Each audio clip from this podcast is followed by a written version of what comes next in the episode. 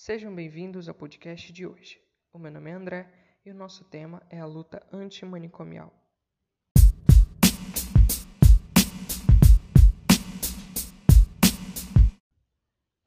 Mas aí você me pergunta, André, o que é a luta antimanicomial?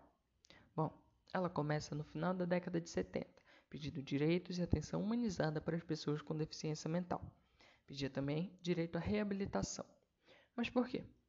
Bom, os hospitais psiquiátricos, antigamente chamados de manicômios, além de não terem condições de manter aquelas pessoas lá, internavam as pessoas sem diagnóstico completo, sem um diagnóstico concreto de doença mental.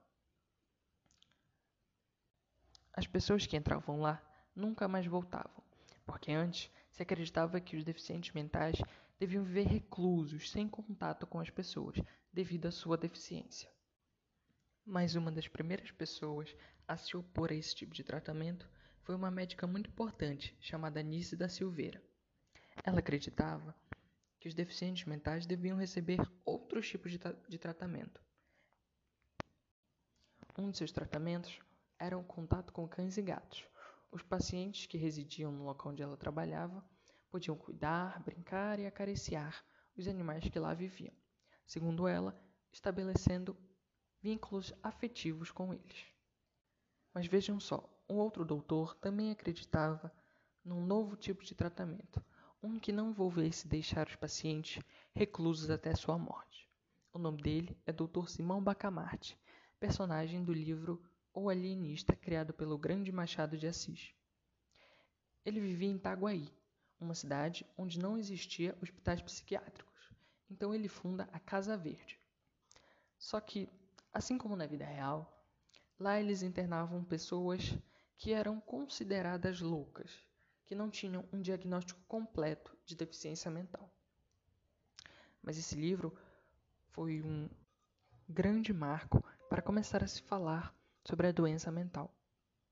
Anos mais tarde, em 1987, acontece dois grandes encontros para falar de doença mental.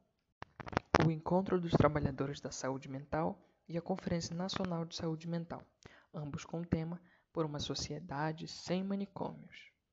Também chamado de Manifesto de Bauru, reuniu 350 trabalhadores de saúde mental em uma manifestação pública. Assim como Nise, eles não concordavam com a forma que eram tratados os seus pacientes. Então, nessa manifestação, eles exigiam novas formas de tratamento, melhora nos hospitais psiquiátricos e direitos para eles. Mas, infelizmente, só em 6 de abril de 2001 é criada a Lei 10.216, que garante direitos às pessoas com doenças mentais.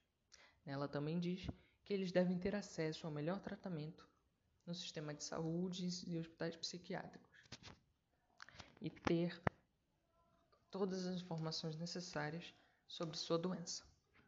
Bem, vamos chegando ao fim do nosso podcast, mas deixando bem claro que as pessoas com doenças mentais devem ter acesso aos seus direitos e a um sistema de saúde digno, com profissionais preparados para melhor ajudá-los na sua doença.